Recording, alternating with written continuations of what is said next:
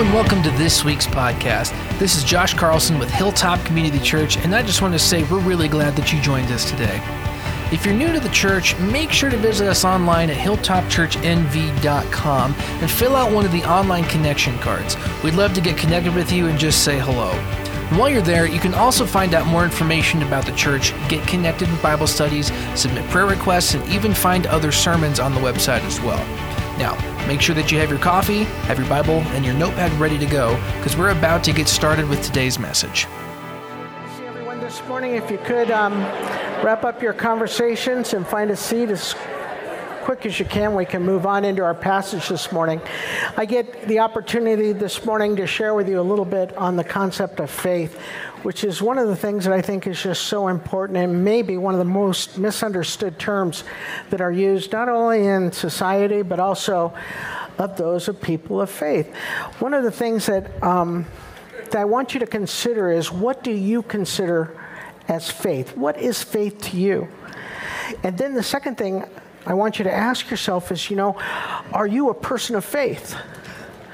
And then after that, I'd like you to think about what it would take to create an equation that would equal faith. What is faith made out of? Now, we've just left the fifth warning of Hebrews regarding repeated sin. Finally, we get to some really positive things. This is this concept of faith has just been building up to what we're going to be doing this morning in Hebrews 11 1 through 3.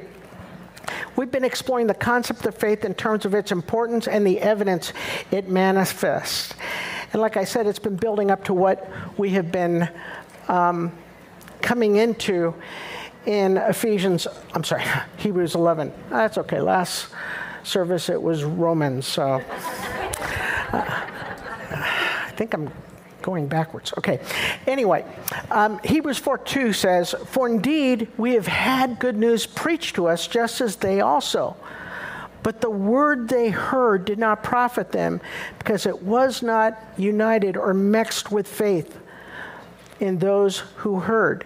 And then Hebrews 6 1 was a passage that I kind of addressed, and it said, Therefore, leaving the elementary teaching about Christ, let us press on to maturity, not laying again a foundation of repentance from dead works and of faith towards God. So we see here that at the very beginning of our first verse, we have two different people that heard the word of God. One profited, the other didn't. And the reason why it profited it was because it was mixed with faith. Now, I'm going to take a little pause here, but you think about it. What Jesus addressed in people was faith, right? Constantly, constantly challenging people do you have faith? Um, so we find out that the ones who had heard benefited from it because they had faith. The ones that didn't, it wasn't mixed with faith. It was just things they heard, it was facts they learned. And then the second one is elementary teaching seems to indicate that, um, well, you know, we talk about the idea of repentance from dead works and faith towards God. So are we saying that faith is an elementary teaching? I would like to suggest you know, focus on the word foundation. It is something that is built on. Hopefully, I don't have, I don't look at faith the same way I did when I was 30 right now. Hopefully, that has begun a foundation that has grown, that has challenged me.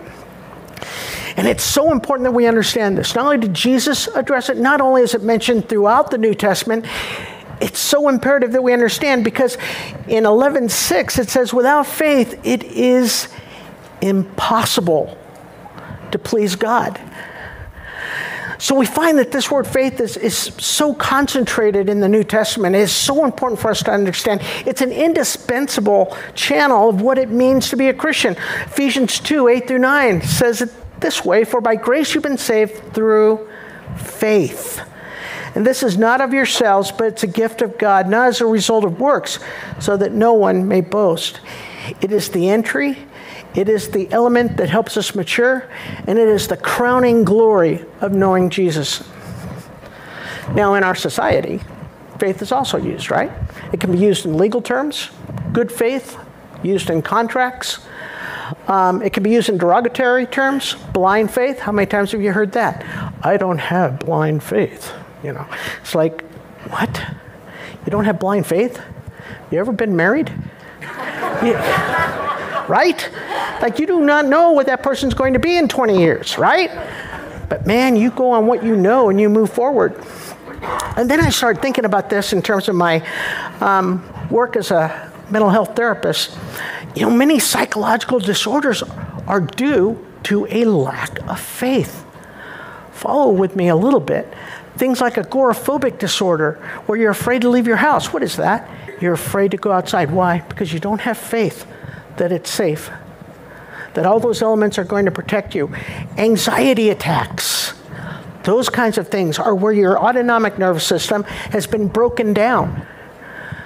And why? Why? Because you didn't have the faith to move forward, to know that everything was going to be okay. Romans 8:28 says, all things work together for good for those who love God and are called according to his purpose. But for that to be true, you have to have faith. And you have to be able to see beyond what you're going through. The other one that um, really popped out to me was this thing called failure to thrive. Maybe you've heard of it. I used to work with children in severe neglect situations. And I take these infants, and they had fallen way off the growth curve. In other words, they were dying, starving to death, but they were being fed. But there was a syndrome going on in them that didn't trust the people that were caring for them, and they detached. They didn't have the emotional stimulus, they didn't have the care and, and the, the environment the nurturing environment that allowed them to grow. So this becomes a challenge. So what I do is I put them in homes that could do all those things. And you know what happened? It's still, they were still off the growth chart. In weight and length, it took them so long to build trust, to sense that things were going to be okay, that they could trust the people caring for them, that they would be all right trauma as well, and I don't want to go too far into this, but um, I remember a, a child abduction case I had where the girl had been abducted at the age of six, and everyone thought she was abducted and she was on news and everything else, but it turns out that her parents sold her. And when that came out, she was cutting on herself, suicidal, struggling. And she hadn't addressed any of that in all of her years of therapy after we found her and after we found out what really happened. And she wanted to believe that her mother still cared for her. So there's this kind of faith that sometimes you have to hold back on. But in every case, whether you extend faith or you hold back on it, it's always based on rationality. Every aspect of our life involves faith. We have occupation or business. If you're in a business, you know it involves faith. Um, you do that SBA loan, you got a five year plan, all that fun stuff. How about marriage, right? I already talked about that one. That always involves faith, trusting the other person, knowing that the, knowing who that person is, and and focusing on that and knowing that they will do the right thing. Parenting, how's that? You drop your kids off for school, you let them hang around with friends. they go to people's houses. Gets kind of questionable. Love. So many people these days are afraid to love. They're afraid to love. Why? So they won't get hurt. Investments, right? especially when financial times are challenging, it's really hard sometimes to establish faith and investment. Actually, it's some of the best times to invest. But you're not feeling it and you're not seeing it, you got to have faith. How about donations? You donate to a 501c and you are giving that money and you believe they are going to do what they say they're going to do with that money. And sometimes you hear of these terrible stories. Like uh, there was one. Um, one organization that 80% went to the organization, 20% went to the cause. And people were giving their money just hope, just believing that they could do it. So maybe there's sometimes, once again, faith shouldn't happen there. How about this one? Diets, right? How many of you go on a diet thinking it won't work? Right? You go on a diet hoping, visualizing what you're going to look like. I'm still trying to get into my bathing suit. All right. governing authorities, huh? Uh, this is a tough one. You go to sleep at night. Do you worry about your governing authorities? No, there's a level of faith you have in that. Now, I, I, sometimes it gets a little hard. I understand that, but there still is an element of faith that you are required to have to survive. Mine, getting my hair cut. The person who cut my hair had the gall to stop cutting hair and help her husband with her new business, leaving me in a very precarious situation. So I thought if I just didn't cut my hair, it would take care of things. Didn't take care of things. And I had to go experiment with other people cutting my hair, but I am a horrible communicator. So I don't really know what to tell them. I have to rely on their expertise to read my mind to cut my hair. And finally, I was able to find someone to do that, and I was quite relieved. But otherwise, I'd come home and my wife would go, Interesting. the, worst one I had was when my son looked at me, and not Brendan, it would be David, but he looked at me and he goes, Dumb, dumb and dumber. Going to the bank, you drop your money off at a bank, you trust them to do the investments. You're hoping that that thing works and you have faith. If you're a military leader and you go into battle, you have faith in the people that are fighting that battle. You have faith in the plan. You have faith in your education, etc. So, because living requires faith, we must understand that to grow and develop it is now necessary for us. A person cannot develop faith. When a person can't develop faith, it means that a contaminant has been ingested. I've already talked about some of that experience, trauma, cognitive distortion, or an inaccurate assessment of facts. We don't have all the facts, and we're not balanced in how we're perceiving reality. So I want to go into what faith is not, because I find that, like I said at the very beginning, faith is something that's kind of misunderstood in various ways. But first of all, faith is not denial. It's not a pseudo spiritual hope that attempts to satisfy our discontent. I just deny discontent. I just deny problems and just have faith so I don't have to deal with anything. Faith is not a fictional delusion. It doesn't find a story to, storyline to fill in the gaps of fear and guilt. It doesn't try to escape reality. Actually, faith deals and confronts reality. Faith is not an excuse to avoid obligations or deal with things you may not like. You know, I, I just, I know I've got to make my house payment. I have no money, but I'm going to have faith. Have you gotten a job? Well, might help. Um, faith is not a license to do what you want, to walk in the flesh. Don't you hate that?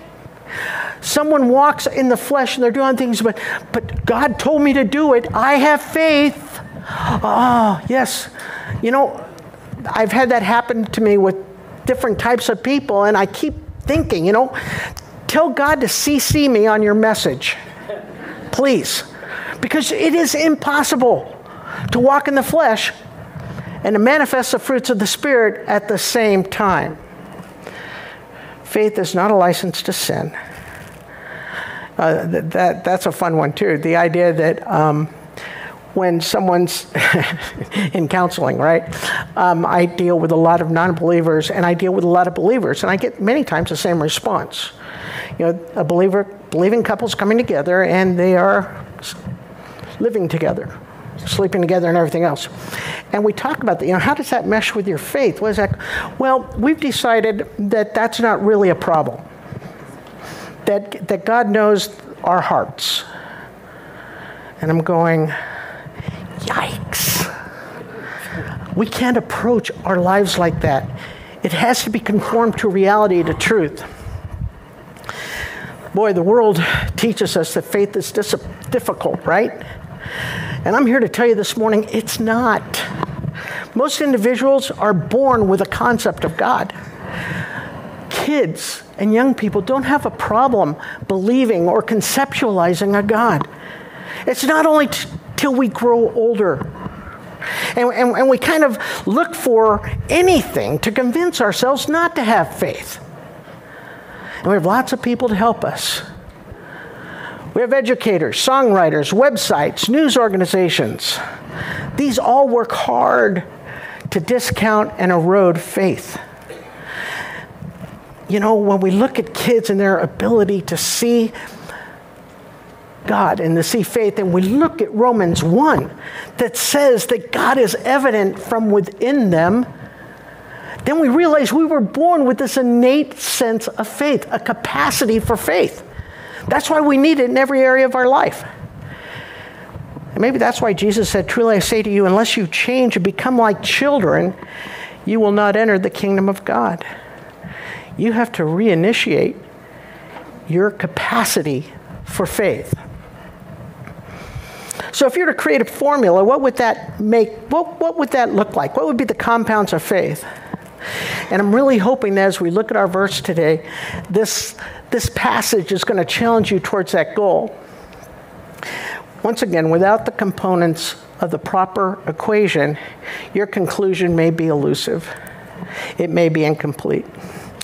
So open your Bibles right now to Hebrews 11, 1 through 3. Let's dig into this and see what faith is according to the book of Hebrews. Now, faith is a certainty of things hoped for, a proof of things not seen.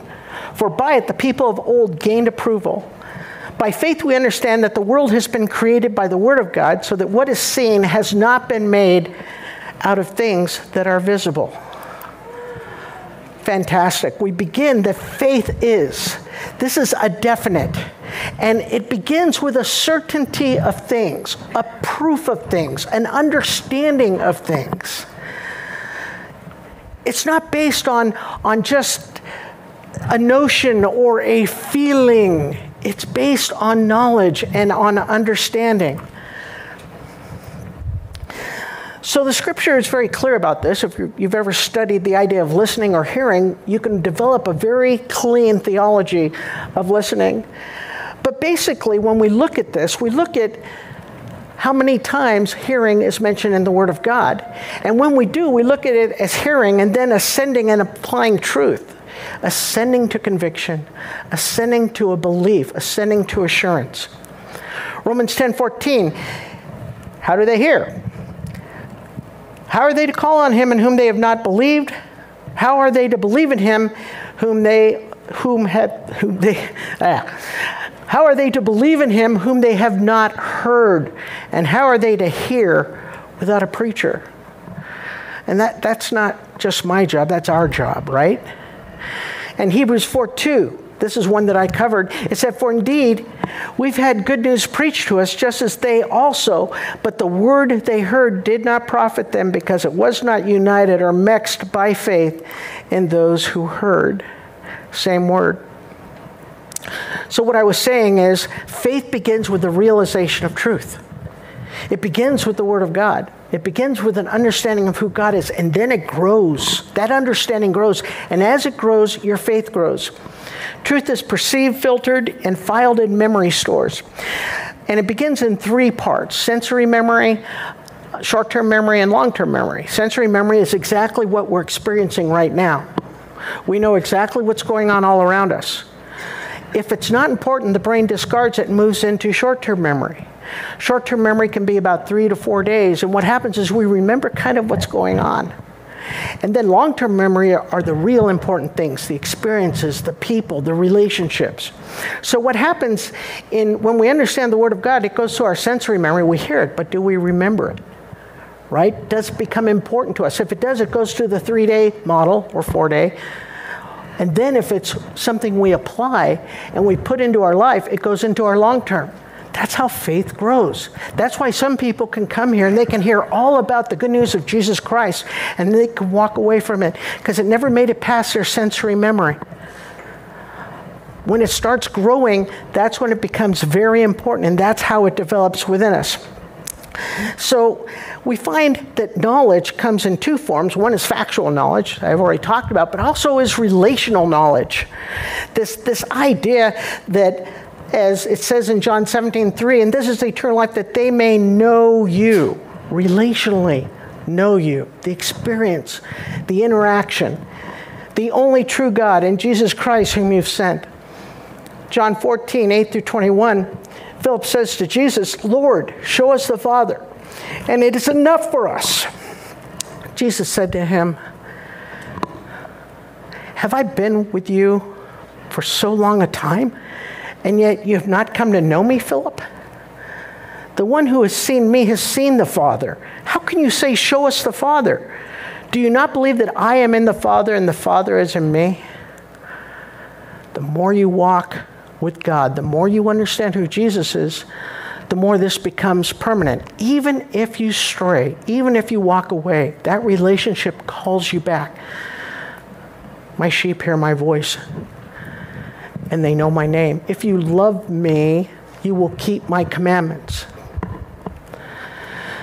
So we have knowledge and we have we, we've heard, we have knowledge, and now we're talking about things hoped for. That's the next step after knowledge, right? When we know something, we can rest on that and believe on it, and we can see hope through it. This is the time when we're really challenged, right? The ability to stand when we're facing trials, when we're facing those things that are really stretching us, creating anxiety.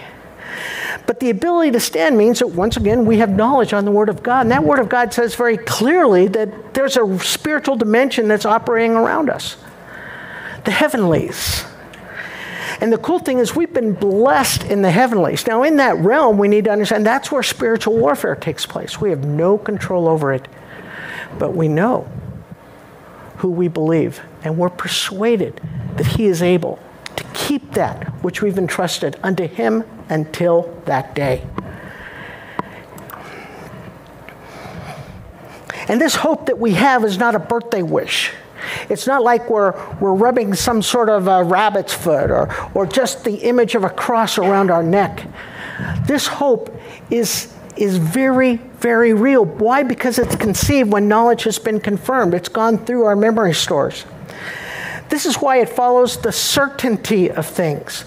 That's when we get hope. That's when we know we're struggling. That's when we're not sure what's happening around us. That's why when our marriage is, is not looking so great right now, we have hope in who God is and what He's doing.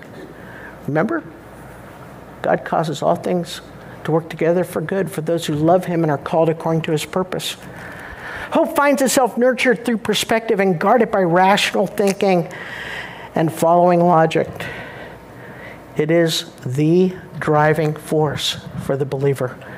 It's what moves us forward. It challenges fear, faces failure with a blueprint of things hoped for.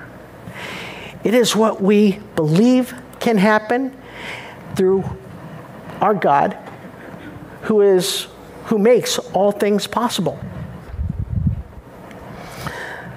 So, we move from things hoped for to the proof of things not seen. You know, the longer you walk with God, the more you see what He's doing in your life. You, you see what He's doing around you. You focus on that. You know that is who is in charge. It's a proof of things not seen. We realize that the world was not made out of material or visible matters, it was made out of the invisible because we know that's what God said and that's what we believe. I like um, a statement made by P.J. Lewis. P.J. Lewis was a pastor who used to be in this congregation, and um, it was so simplistic. As you probably figure out now, I tend not to be simplistic. but what he says is really powerful. He says, God knows what's best, God's in control, therefore, we can trust Him with our lives. Isn't that powerful? Isn't that a great statement? You start thinking about that. If we take our faith like children and we take the biblical concept that God is our Father, and we can trust Him in a nurturing and stimulating environment that's going to take care of our needs, even when we're struggling, He will stay with us. It opens up a whole new door. It's not about the things we see or we experience, it's about who He is and what we understand Him to be. A conviction of things not seen indicates not only a desire for something better, but it, it's an awareness of a truth and its interaction with the present phenomenological sense of reality.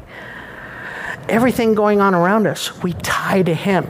You know, psychology has this little game called grounding, and the idea works like this If you're having anxiety or if you're really struggling right now, what you do is you follow the finger half around, a couple times around, three times around, this idea that you will somehow be grounded. And it'll last about eight, nine, ten minutes.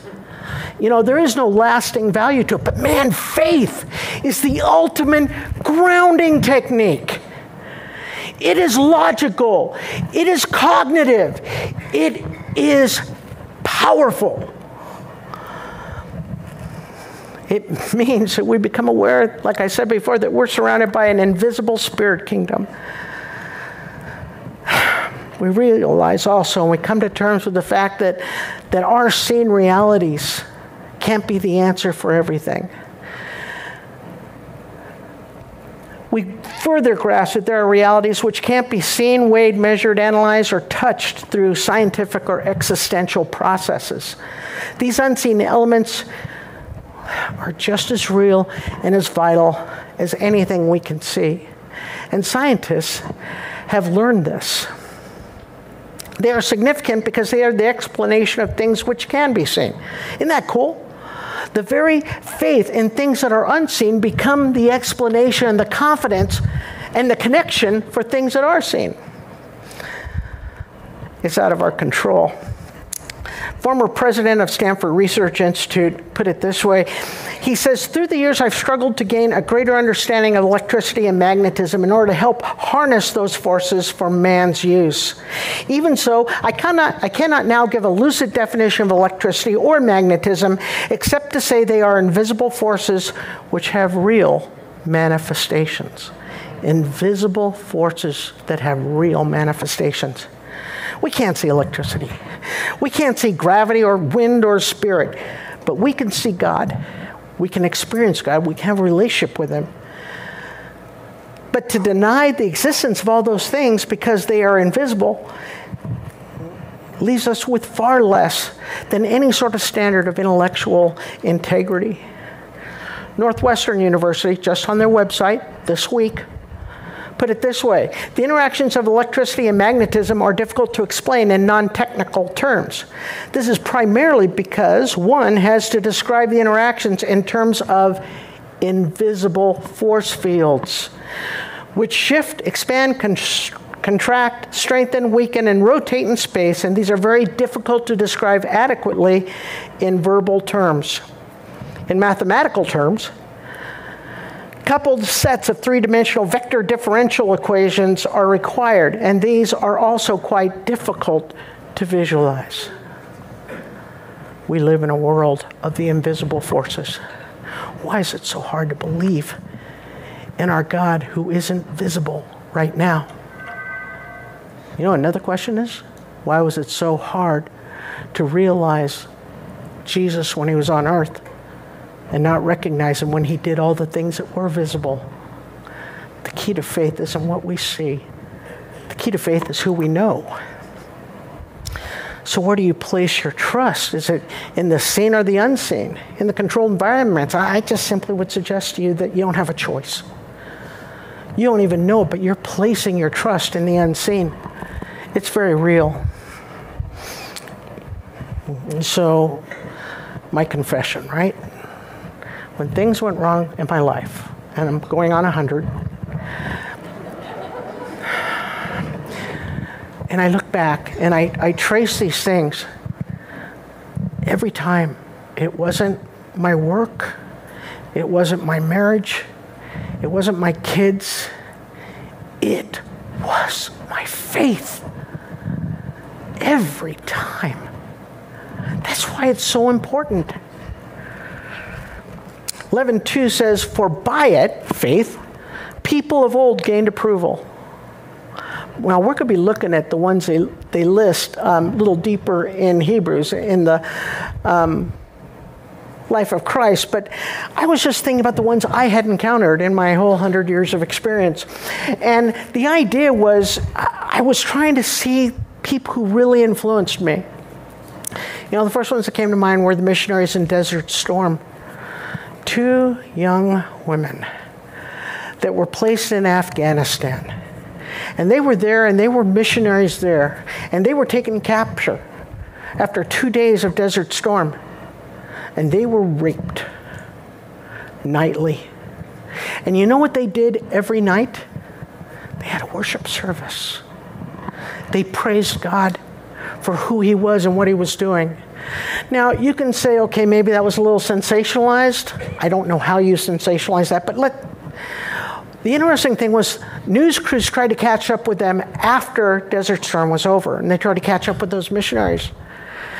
And they said, you know, what do you think about all that now? And they said, we can't wait to get back. Those people need to know Jesus. I don't think that was the answer they were expecting. That's faith.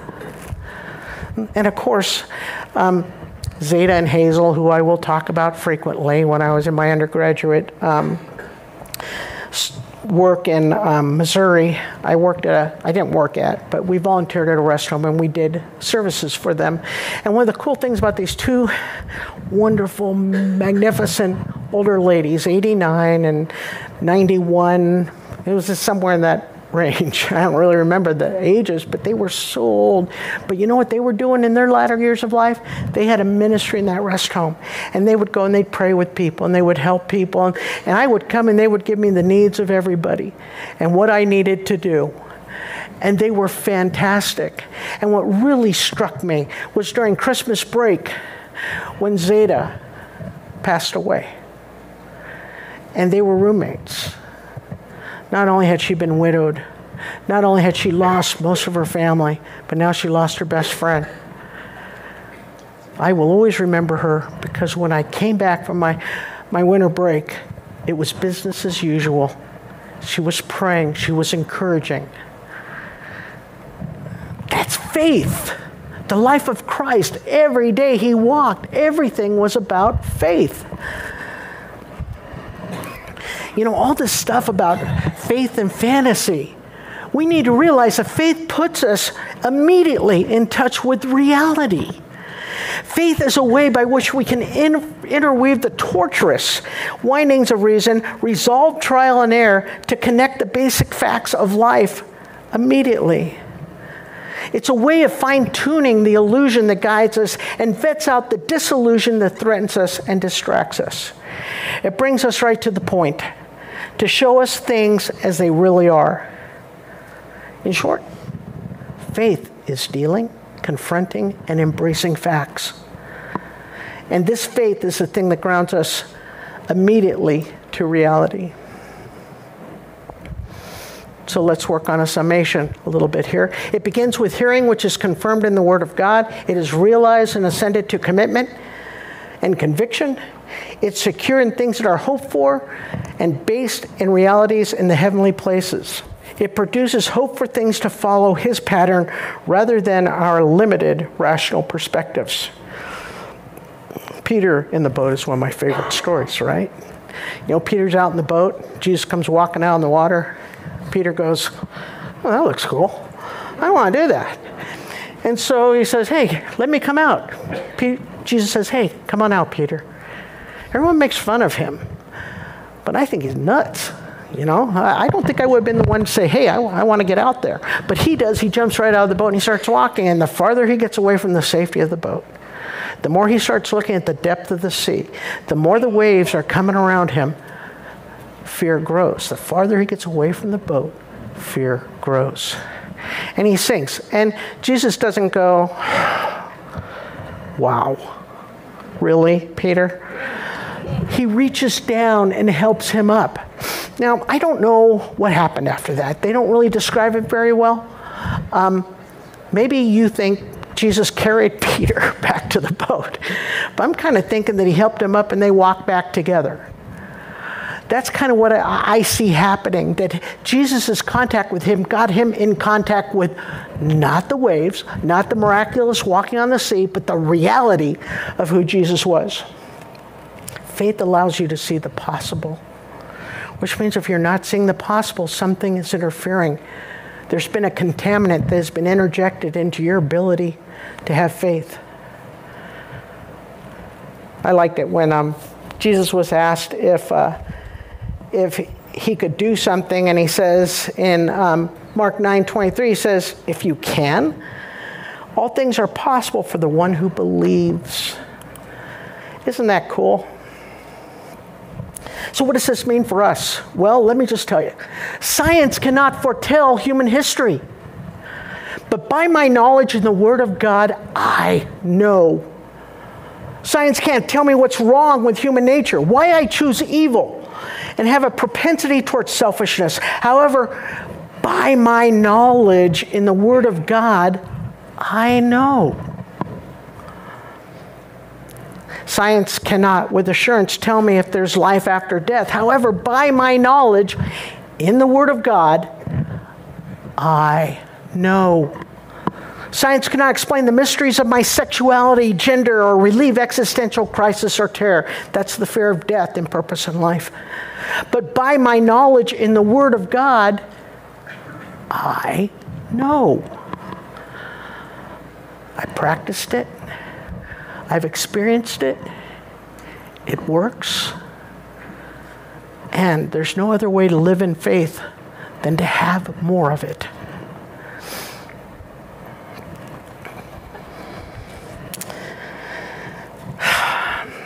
So, what are these signs, these indication of faith problems? Well, when I deal with it with people, it's a loss of their possible self. That's what Satan tries to do. He tries to take away your possible self. You know, you're just not good enough. You don't play well enough to be in the worship team, or you can't teach because you're just not good enough. You know, I gave up trying to be the best a long time ago. God takes me as I am and He just uses me, errors and all. And because I've allowed him to do that, I allow the blame to be on him. No, just kidding. Uh, I, I, I allow him to produce fruit in that truth. When you lose your possible self, it's a, it's a sign of, of a contaminant in your faith. The other one is the loss of the possibilities of God is a sign of a com- contaminated capacity to trust. You know, when you don't see him for who he is, when you're focusing only on what's going on, what is seen. A failure to recognize present realities and past events and their connection with the knowledge of God, coupled with a failed awareness that within the universe there is something else, there's something much greater. There's a person who's real. Loss of hope, another sign of problems with faith. But what happens when we lose faith? when we don't find any evidence to support the hoped for, out, for outcome? What happens when faith loses its sense of truth? We challenge our understanding, people, with the knowledge that faith is not dependent on the subjective. We don't rely on feelings to determine faith. That's just as wrong as trying to rely on just what is seen. We see the evidence of things that are unseen. Hope is based on knowledge that has ascended to conviction and assurance.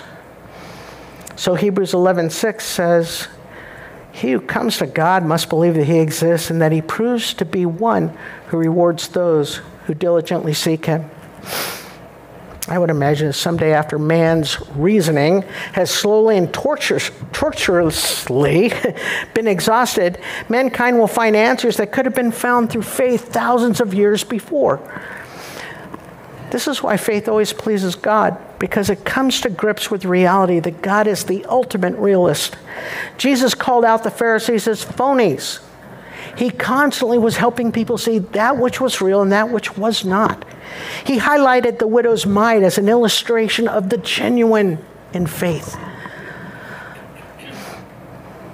This means that to trust his word as a plain statement of truth, ignoring all the mocking taunts of those who think they know better, will not be an easy path, but it will be an absolutely sure one. It will produce assurance. This is what faith produces assurance. It begins with hearing, which is confirmed in the knowledge of God. It's realized and ascended to commitment, secure in things that are hoped for and based in the heavenly realms. It produces hope for things to follow his pattern rather than our limited rational perspectives. So I asked the first question was, Are you a person of faith? Let's hold off on this. Let's just make sure we have the equation right.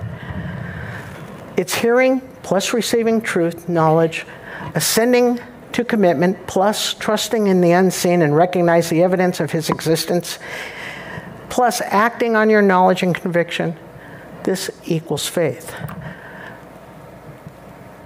Now, faith is a certainty of things hoped for, a proof of things not seen, for by it people of old gained approval. By faith, we understand that the world was created by the Word of God, and that what, that what is seen has not been made of things that are visible. Second question Are you a person of faith? Just go through your life right now. See what you're struggling with. You know, if you are struggling with trusting your spouse, job, church, health, finances, relationships, sense of self, then you may be basing your faith in something very temporal, what you can see. But if you're placing your faith on who Jesus is and what he's done in your life and what he can do and his possibilities, you will have hope. And over periods of time, it will be tested and you will have assurance. What you can do to perfect this is remember what you've learned, convict yourself to follow truth, not feelings, not what you see. Ascend to commitment. Look for the evidence of things not seen. See what God is doing all around you. Don't just look for problems. See what He's doing, His, his activity in your life and in others. Look to life patterns of faithful people. You know, that's what I do. I look to, towards the people that have really impacted me in terms of faith. And the last is stand, stand, and stand. Such a powerful thing, faith. It's such an essential. Join me in prayer. Father, we come to you today having heard, having understood. And now, Father, we trust your Spirit to just work in us, to help us move forward in, in our faith. Father, as we review and as your Spirit works inside of us right now, Father, I just pray that you would illuminate the areas in my life and in others' lives where faith has been a struggle. And Father, that we would convict ourselves to ascend to that knowledge of conviction, to that knowledge of, of assurance that you are in control. You are the person that we look to, that we do not look to what we see, to what we experience, and what we feel, but we look to the things that are unseen. That we know there's a spiritual kingdom around us, the spiritual kingdom that good and evil are fighting in, and that you sit at the right hand of God in that spiritual realm, that you're the one in charge. Thank you, Lord, for loving us. Thank you for giving us access to you through faith. In Jesus' name, amen. Thanks for tuning in and joining us today. We hope that this message encourages you to continue taking steps towards seeking and understanding God's truth. The dream is that Hilltop is a home for the growing family of God, and we're so glad that you are a part of the family.